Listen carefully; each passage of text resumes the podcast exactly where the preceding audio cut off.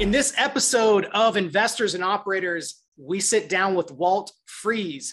Walt has run iconic values led brands like Ben and Jerry's, Celestial Seasonings, and Stony Farm. As CEO of Ben and Jerry's, he transformed the company from a low growth, marginally profitable US ice cream business to the fastest growing global brand in the category. And there is a lot more to his story. Today, we're going to be talking about how to transform companies, leadership, culture, and just general advice for having an awesome life. So, buckle up and let's rock and roll. Walt, it is awesome to have you here. And my first question is Great to be here with you, Jordan. What what is your second favorite flavor of ice cream? Ooh, okay, that's one I don't get asked. That's second favorite. Um, I would say half baked. There we go. And uh, I won't ask what your favorite is, and I won't ask what your least favorite is. Okay. Actually, let me. Is there one that you killed off? Is there a particular ice cream flavor that you know what that one's got to go? I will have you know, in my first year as CEO of Ben and Jerry's, I managed to discontinue my wife's and my daughter's two favorite flavors. To which my uh, wife said, This is a great response. She said, Either you don't love me or you don't have half the responsibility you pretend to, because one of those is true.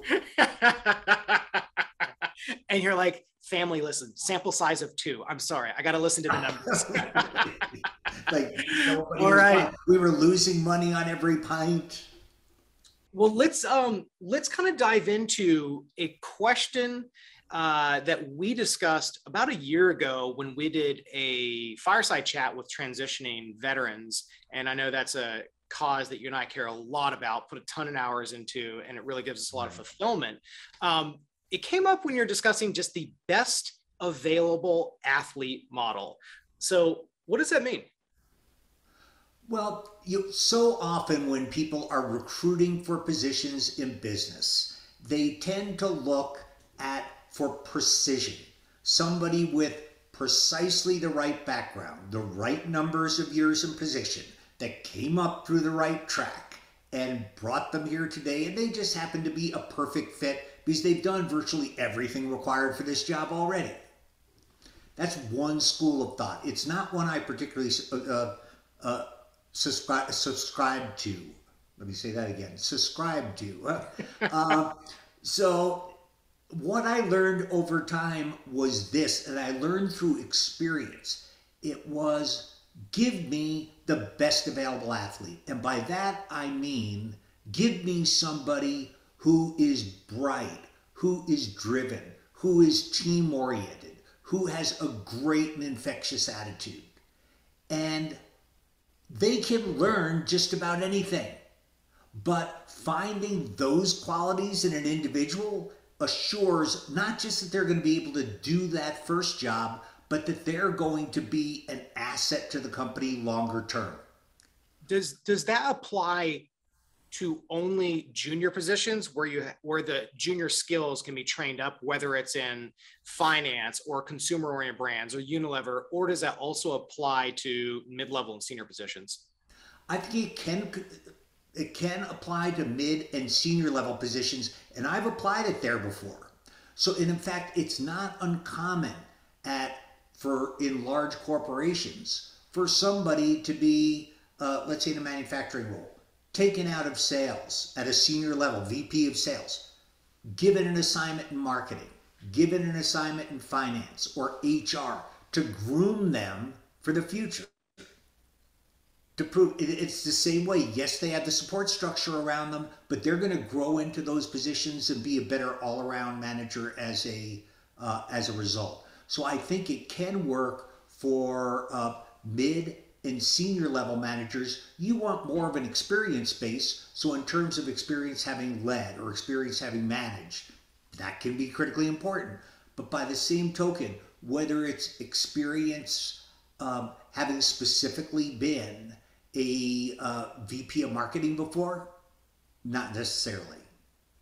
when you're coming into a new company, you know, when you came into these leadership roles, first, can you set up the context into which you came and then discuss how did you start to reorganize? How did you start to reorient? How did you start to really transform the business?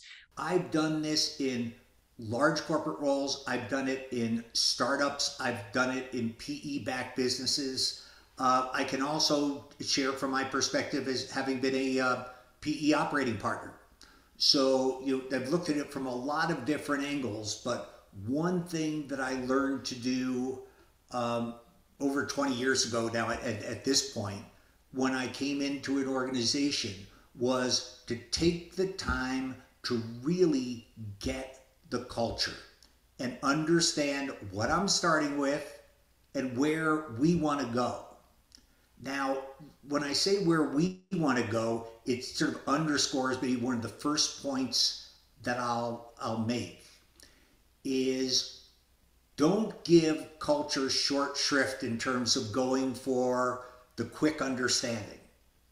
You know, we t- we'll tend to do that a lot in hey finance or operations. You know, help me understand uh, gross margin. Help me understand efficiencies. Help me understand product raw material costs.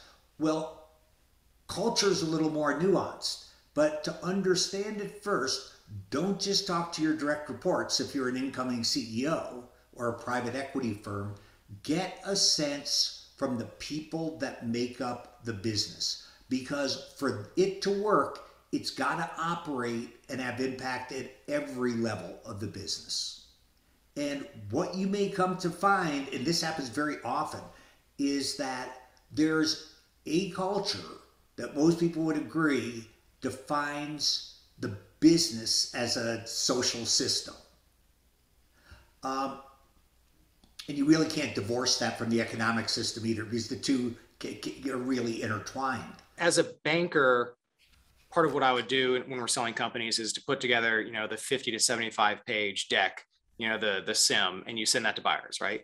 And it's interesting. And when you're doing diligence on a business to prospective buyers, it's so uh, transactional and clinical in terms of, you know, show me the finances, show me, you know, this part about inventory, and a lot of questions related to that. But I, I don't. It's interesting that so little of the process highlights team and culture.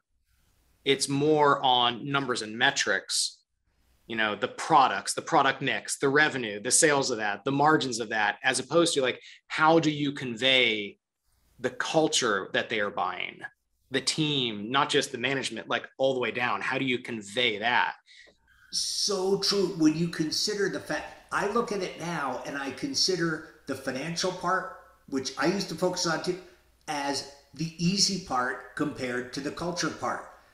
But i will tell you having been on the operating end of, from both multinationals and startups and PE backed companies is that more um, roll ups um, fail as a result of culture than fail as a result of we just got the numbers wrong. You know, so often it's something that people just don't take the time to understand. And if cultures are incompatible, something's going to give on one end or the other.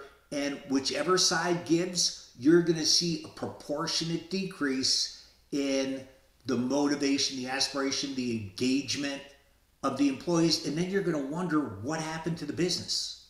How did you assess this in the early months uh, with Stonyfield, Ben and Jerry's, or Celestial Seasonings?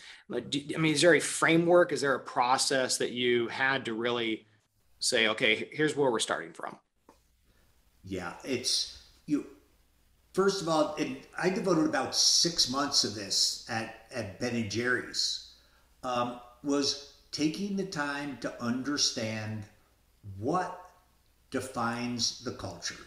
You know, through the eyes of, I mean, both senior leadership, mid management, you know, entry level positions across the company and get a really strong feel and then even better if you've got the if you, and if you're an operator you, you usually have the time unless the house is on fire. You take the time to really ask people to define the culture in words. And there are a number of different um, a number of different approaches that you can use to do this but it might be everything that starts out as something as generic or typical as the positioning of the business and brand or what people believe about our company from the outside and can get at its heart after about a dozen steps right down to what is the essence of our business. Uh, and you get into things like what are our values? You know, what is the informal communi- you know, culture of communication? Um, whole bunch of different things. But the more time you can spend understanding and then really putting words around that, the more you're going to understand what rung on the ladder you're starting on and how it compares to the organization you intend to integrate it with if you do. Can can we talk about engagement? You know, you, it's easy to see when someone on the team or the whole team is just firing on all cylinders and it, it's it's almost as if time does not exist because they're so into the flow of what they are doing and you can just feel that with the team how how have you found to develop a, a highly engaged culture? I think it's really important to tie back your culture to your values, but also your metrics. Uh, so, for example, uh, uh just Ben and Jerry's, for instance, Ben and Jerry's was unique in having a, uh, social and environmental mission, a three-part mission statement. Um, but we didn't just leave that in terms of motherhood and apple pie and alleluia. You know, what we what we did was say, we want you to select something that you can do in your own lives, in your own role in this business, that will help to express and advance the social mission. So we called it social mission for short. Um, and an example of that might be some people would say uh, this was around the time of Hurricane Katrina. Like, I want to raise, you know, get a group together within the company and go down and volunteer to Katrina to sort of tear down and rebuild homes. Um, somebody might say, I'd like to get something started at my church, and I'm going to take these steps to make it happen.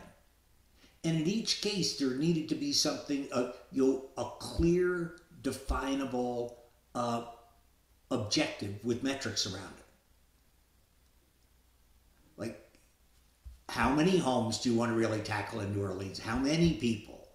Um, what's the goal of the program at the church? What's the impact? How much money do you intend to? I mean, it would be that kind of thing. So we really put teeth into it, and it was one very tangible way to see people put into action what we were talking about at a very sort of organizational level, but all sometimes didn't feel as personal.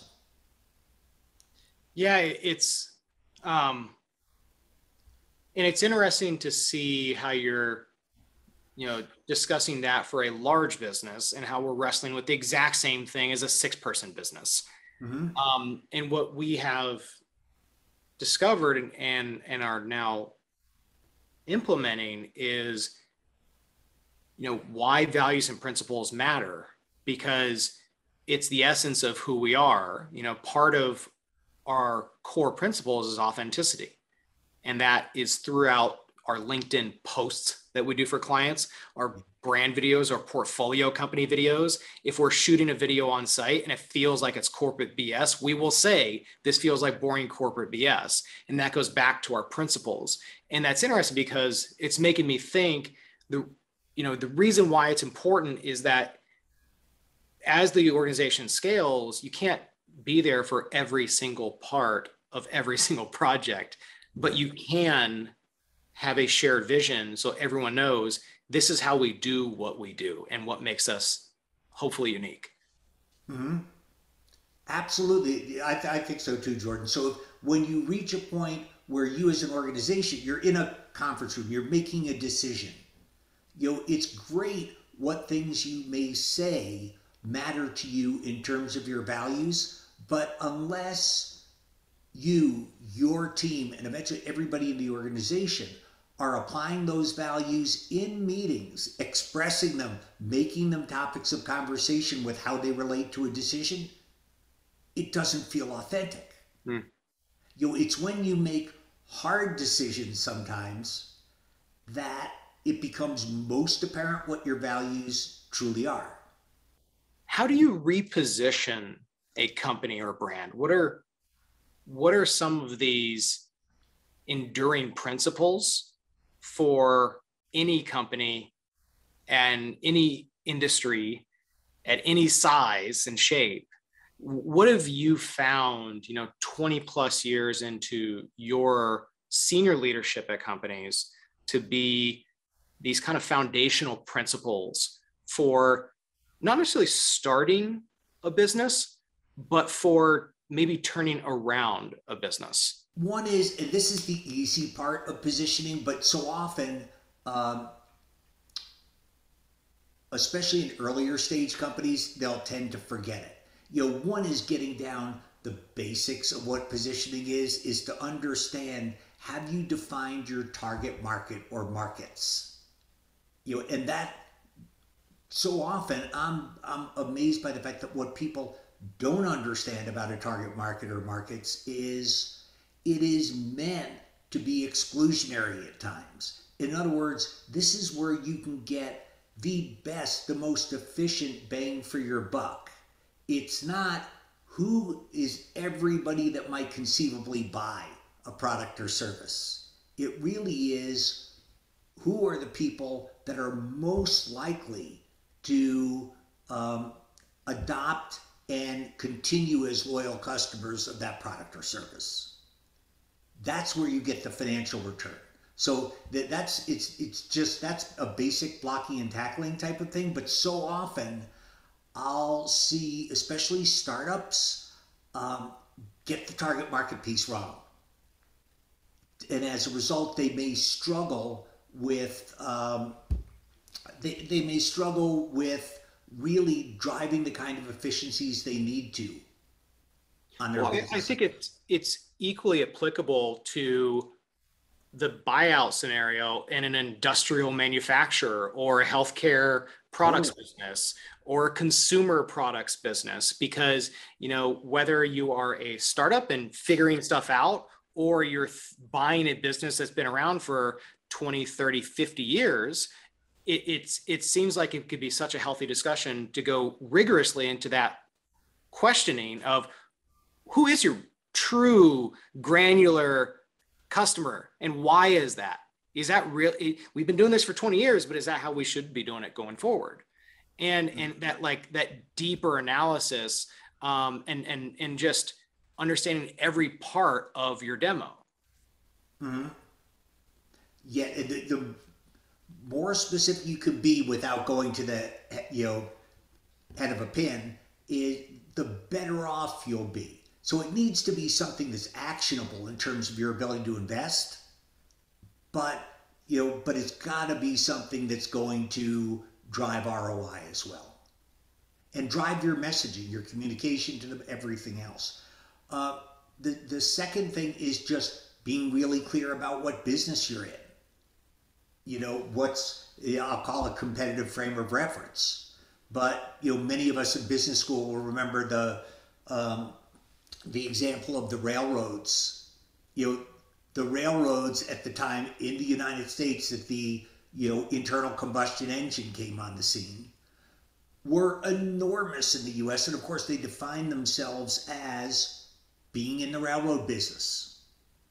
Well, that was that was absolutely uh, the trap they fell into when they didn't pivot to anticipate that there was also going to be you know, a big piece of the supply chain that was going to start moving via the internal combustion engine.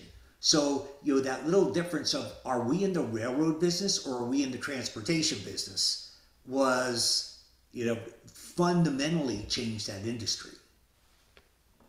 Have you, have you found that companies which are more mature face the similar um, lack of strategic thought? Or have you found that? Yeah, I think they can. Because I don't want to project my own day to day focus on tactics, just as the nature of being a small business three years old, you know. But what have you found for companies that are are more mature? I think if you don't get these aspects of positioning right and question them over time and come back to them, they will come back to bite you. So you need to constantly, as the economy evolves, as society evolves, you know, as technology evolves, you really be looking at okay now, what business are we in? You know, I mean, you just saw this this week. Uh, you know, people may hate or love uh, Facebook, but you know, all over the news was they're talking about a name change. Yeah. You know, and of course, it's like at one, you know, in one sense, it's what a convenient time, but at the other, uh, the in the other sense, it's also Mark Zuckerberg and Sheryl Sandberg and the team there saying, "Hey, do you know what? We used to be that social media business, you know, on a you know on a certain platform, but now we're moving into this metaverse that's going to mean we're we're going to need to become and pivot and become a company that's far broader in its capabilities. And so we're going to name it Meta, as it turns out. Um, but you know things like that are critically important, not because the you know a name change necessarily matters, but because of the you know that underlying business model pivot that sometimes it can illustrate. Once you get that point of difference, you there are two other things that I'd really stress. One is very textbook. One is really make sure that you are filling an important unmet consumer and customer need. It, it's not enough to make sure that it's, you know, um, fulfilling a need. You have to make sure it's an important need that's not being satisfied by the companies or brands in the space that day. So that's a really big one. Um, now, the, the second thing, the reason I particularly wanted to come back to this is now that I've told you everything I believe about positioning, I'll go one level deeper that I graduated to over time which is by the time I became CEO of Ben and Jerry's, I would not allow people to use the word positioning in the building. We just stopped talking about it. And why is that? Because while those tips I gave are really useful to a business just starting out, at the end of the day, if it comes across as positioning, uh, you aren't being authentic. You aren't being true to yourselves. So at the end of the day, what was really authentic about Ben and Jerry's, the brand, was that it was absolutely an extension of the people who walked through those front doors every day. It was that clear who we were, you know, what we were, and what we weren't. And so, one test of authenticity for us was okay, is this something we would do? Is this something we would say? Is this something we would advocate for? And if the answer was no, that's all we needed to know. And you talked about this earlier, and I think it's really important to, to, to emphasize again, is you need to be, you need to surround yourself that with people that will challenge you around those things. You, you need to have these discussions, and none of us gets it right all of the time. So, especially in a senior role, if you're CEO, thank God if somebody comes up to you and tells you the truth you don't want to hear. That is the best thing that can happen to you in your job, and hope it happens every day.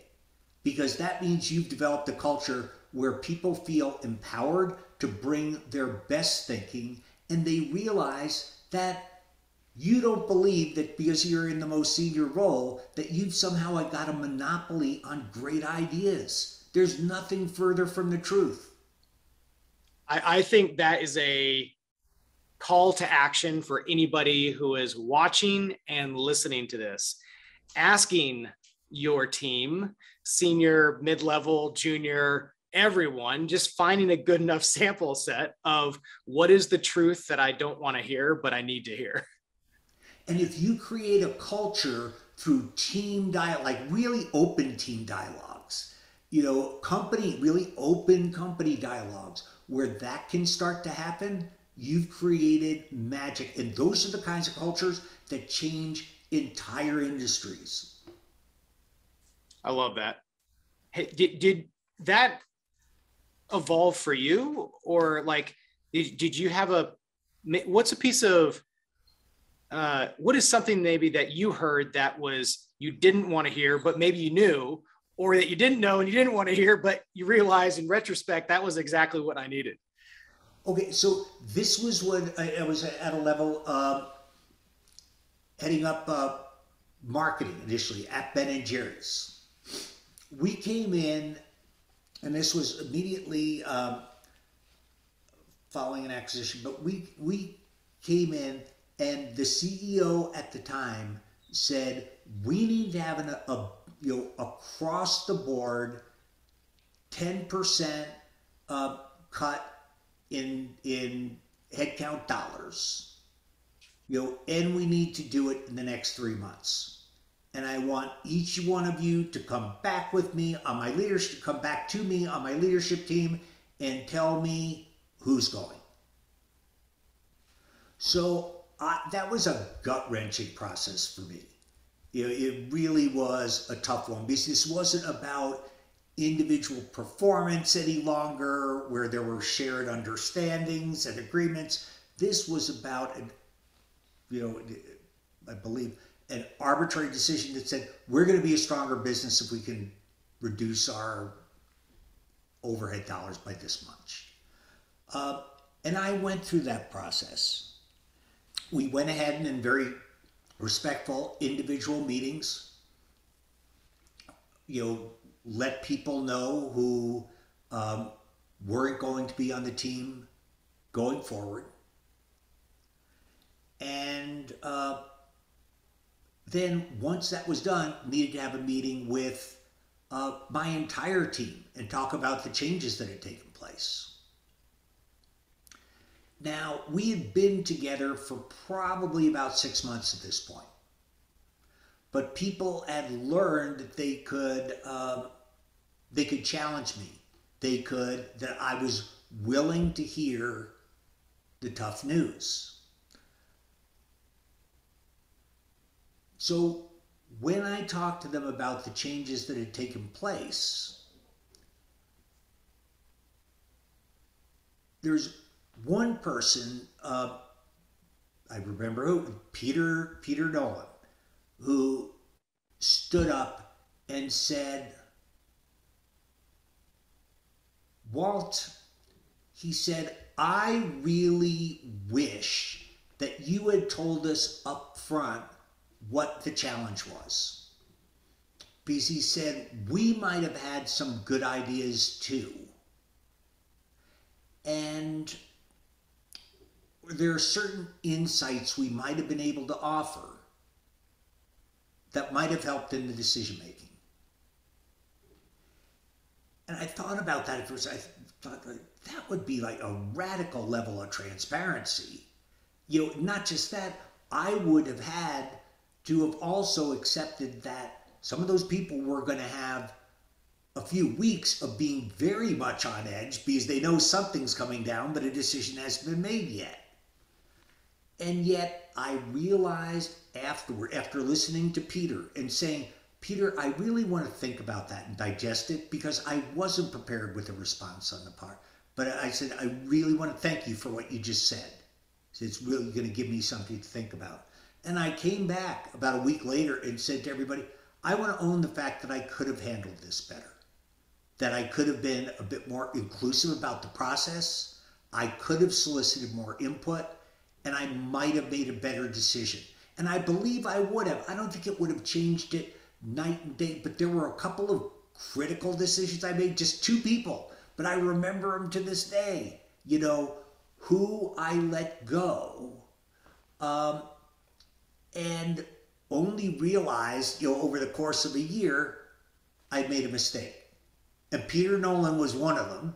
You know, the other one was some. I wasn't able to get him back. He accepted a role in Chicago, and a, another person. There was a second person named Sean Greenwood. Sean, I was able to get back to Ben and Jerry's, but it's like to this day, all these years later, I remember the two individuals, the conversation, you name it. It left that big a mark. Yeah, and and that brings up a that one of the takeaways or many takeaways for me on that is is asking the team for example like what's the biggest challenge we face and how can we work together to get through this because sometimes like jing and i who run our six person business we're pretty transparent about basically everything finances sales that are coming in et cetera um, but to that point on challenges you know, asking the team, what do you see as the biggest challenge that we are facing right now? Even though things are going really well, um, but being proactive about asking about challenges and like how can we work through this. Um, but also, I think it's the interesting takeaway from that is, you know, that it sounds like that scenario presumed there were no other options that the team couldn't have thought about creatively. And another part of it is it, it makes them have agency in whatever is happening, which helps if it goes down the path of you know having to separate. At least there's some agency, and they could be part of that as opposed to the, the um, feeling feeling helpless. Right, they were heard, and that's the big difference. Did they feel heard? Mm. I think you're absolutely right. The other thing that I've learned is you can give people agency even in larger organizational settings. So at Ben and Jerry's, you know, at, at um, our headquarters location, which we called Central Support, uh, but at Ben and we would get we had a big room, sort of auditorium style room, and we could get over a hundred chairs in there. And we would routinely meet as a group. And there were times that they'd be more informational meetings. Let me share with you what's going on strategically in terms of results. And there's always time for for questions and you know in those meetings and discussion. But we build into those meetings breakout sessions of typically about six to ten people. They go into separate meeting rooms and they would address whatever the big strategic question was of that day. You know, and it might be, you know, let me give you an example. Um, how do we create a better sense of connection between Ben and Jerry's employees and our consumers? That might be just one. And every every four weeks, it would be another strategic question. And what that does is it gives them an opportunity to have input, but it also takes into account that people are both introverts and extroverts. So introverts will tend not to share a lot in big public meetings, but if they do it in a small group, you're going to get their input. They're going to feel heard, but they're not going to feel on the spot. And then allow each team to present. we got more, first of all, we got a ton of great ideas. But then, more than that, uh, by the time a year was over, most of the key aspects of strategy you know, had been discussed and everybody had had an opportunity to weigh in on it. Yeah, I oh, I love that. And it's um it's really making me think about this difficulty around finding time to be holistic and finding time to be strategic when we're very focused on the day-to-day tactics. And i'd like to say that it's a challenge of being a small business you know not finding that time to block out friday morning or friday afternoon to think about that. But i'm assuming that people of larger businesses have the same issue where it's not like you know, like, hey, Walt, you're CEO of Ben and Jerry's, and 90% of your time is to think in a chair and to be strategic and to have these fingers you know, in the steeple and just think strategically. but you're you're dealing with the day-to-day tactics as well. Um, like, how did you find? Um, how did you work in that time to be holistic with managing the business? How'd you balance that? Well, over time, I realized that um, what I was doing wasn't, even though I believed it deeply, in that sense, it was altruistic, it wasn't, uh, it was also selfish. Let me put it this way it's the fact is, by doing these things, we became a consistently better business. I can guarantee you, we were able to like double the size of the business within a seven you know seven year period. We were able to take it from this you know business that was just squeaking by in terms of profitability and wasn't growing in terms of sales, in terms of fastest growing brand ice cream brand globally, and you know, the with the best operating profit margin. Uh, so we did that because we made those changes, not in spite of it. So some people look at this and say, oh, it's the softer side of the business. Come and ask everybody how they think or feel. You know, it's like, hell no. If you can get a high level of engagement from those people, and if you are over time through your reputation as a business and brand able to attract incredible employees and retain them, your business is going to outperform the market. It's, you know, what I used to call just this virtuous circle. You have to do it for the right reasons, but when you do it, you get paid in spades. So, but in terms of the more mechanistic, like what specifically did I do? I didn't want to have to wing it and remember to do these things, so we built them into standing meetings. If there was a quarterly all hands meeting, well, then it would be at the quarterly meeting if there was a you know once a month I'd have uh, I'd buy pizza for everybody. And we'd sit down. And this time it was open to whoever wanted to attend. And the agenda was no longer my agenda or our leadership's team agenda. It was the agenda of everybody else in the room. So what did you want to express opinions about? What did you want to ask questions about what did you want to propose ideas about? That was the topic of that meeting. I, I love this. It's it's making me want to do a series of short interviews, call it like less than five minutes, where I interview, call it 10 to 20 operators at different PE firms. Just ask them, how do you assess culture? How do you work on culture? What's the real priority of that? when you're working with your five portfolio companies from the beginning, middle, or towards the exit? Because uh, I, I think it'd be a super fascinating topic to see how they do it.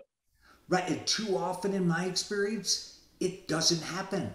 You know, there's no assessment of of culture or time spent really understanding that culture, even though it can be absolutely critical to the success of a business. And I would not have believed it when I was in business school, but I came to sort of live and breathe that Peter Drucker quote that, you know, culture eats strategy for lunch.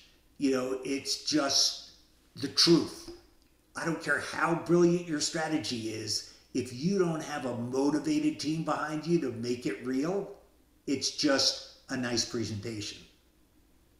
You've you've had this pretty interesting career, and most would consider it very successful uh, within the consumer product space. And if you're going to write a book, what would be the title of the book? Oh wow! finding culture one scoop at a time? No, it would be more probably something like Mr. Toad's Wild Ride. You know, it's just been one, you know, I've always talked about it in terms of my next adventure.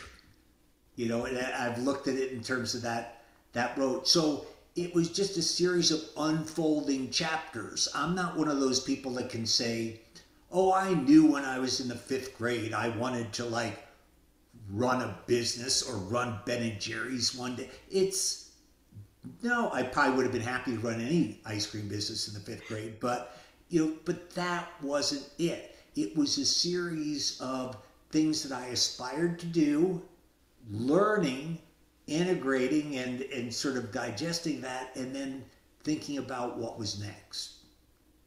So, what is your next adventure?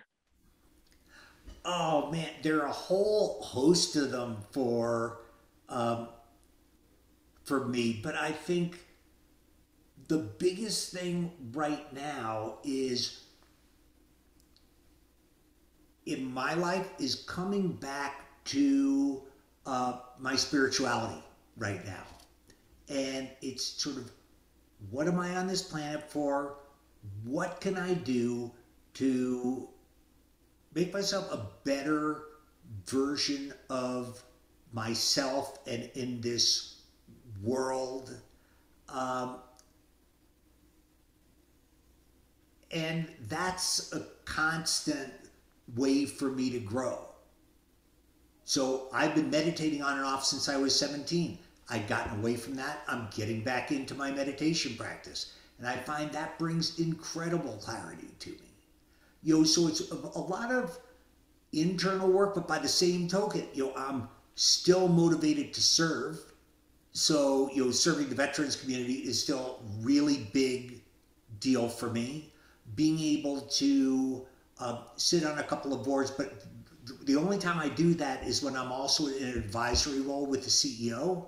And, and fortunately for me, I'm able to like specialize in um, young sort of values led CEOs, you know, and that's a really fulfilling thing for me to do too, to give back that way.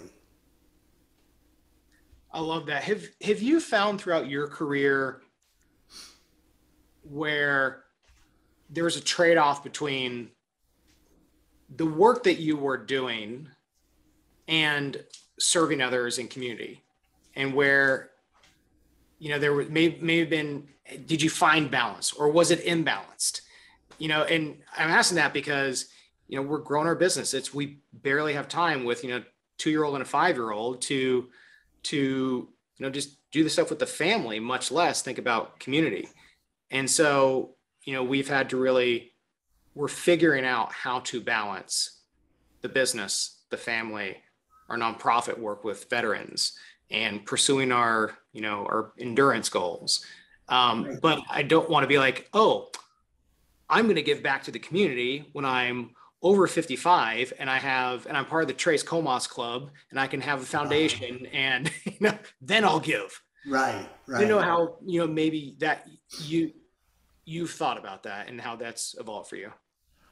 I, I have throughout my life and there have been different answers at, at different times. So at you know coming out of business school, I was very much focused on uh, on career and on business, and I was single, and that was easy to do, and I enjoyed it. But over time, I felt too that well, gee, this whole service and giving back to the community, that my fellow man, what that piece wasn't fulfilled So I started thinking about what kinds of businesses would really fuel that for me. And you, in my way, I integrated it by saying, okay, well, if I could do values led business, which was still a you know, relatively uh, new thing at that point. I mean, companies like Ben and Jerry's Body Shop were just getting started. It reminds me of uh, one of the other vlogs we've done with um, someone named Jay Jester at Plexus Capital. I was like, what, you know, he talking about how you think about community impact. He's like, he's like, I don't know how to say this, but like my day-to-day job in growing small businesses and helping them do big things, like I, that's literally part of my mission. Mm-hmm. And he's like, I get my community impact by helping out that small business through our company. And it it didn't really hit home for me until we started to see what we were doing in forming quality relationships in the content we are doing. Or this one person got on the Forbes 50 over 50 because of the vlog inspired her to speak more openly. And then we started to realize like, oh, like we can create more meaning and be impactful you know, we don't have to have a foundation around that or nonprofit. We have to have that, but you can still be values led. You can still be impactful and do that in business. No question about it.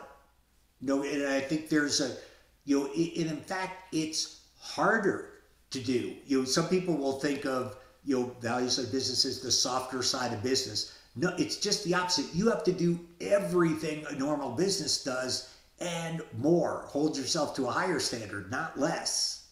So, yeah, I, I couldn't agree with you more. Well, and, and and and so I think the call to action for me and for hopefully others who are listening to this is taking time to see are you service oriented? Do you have a mission? Do you have uh, a mission to the business that is impactful? And in finding a way to maybe discover that it can be impactful. It is absolutely fantastic to have you on here. and always good looking forward to a, a part two.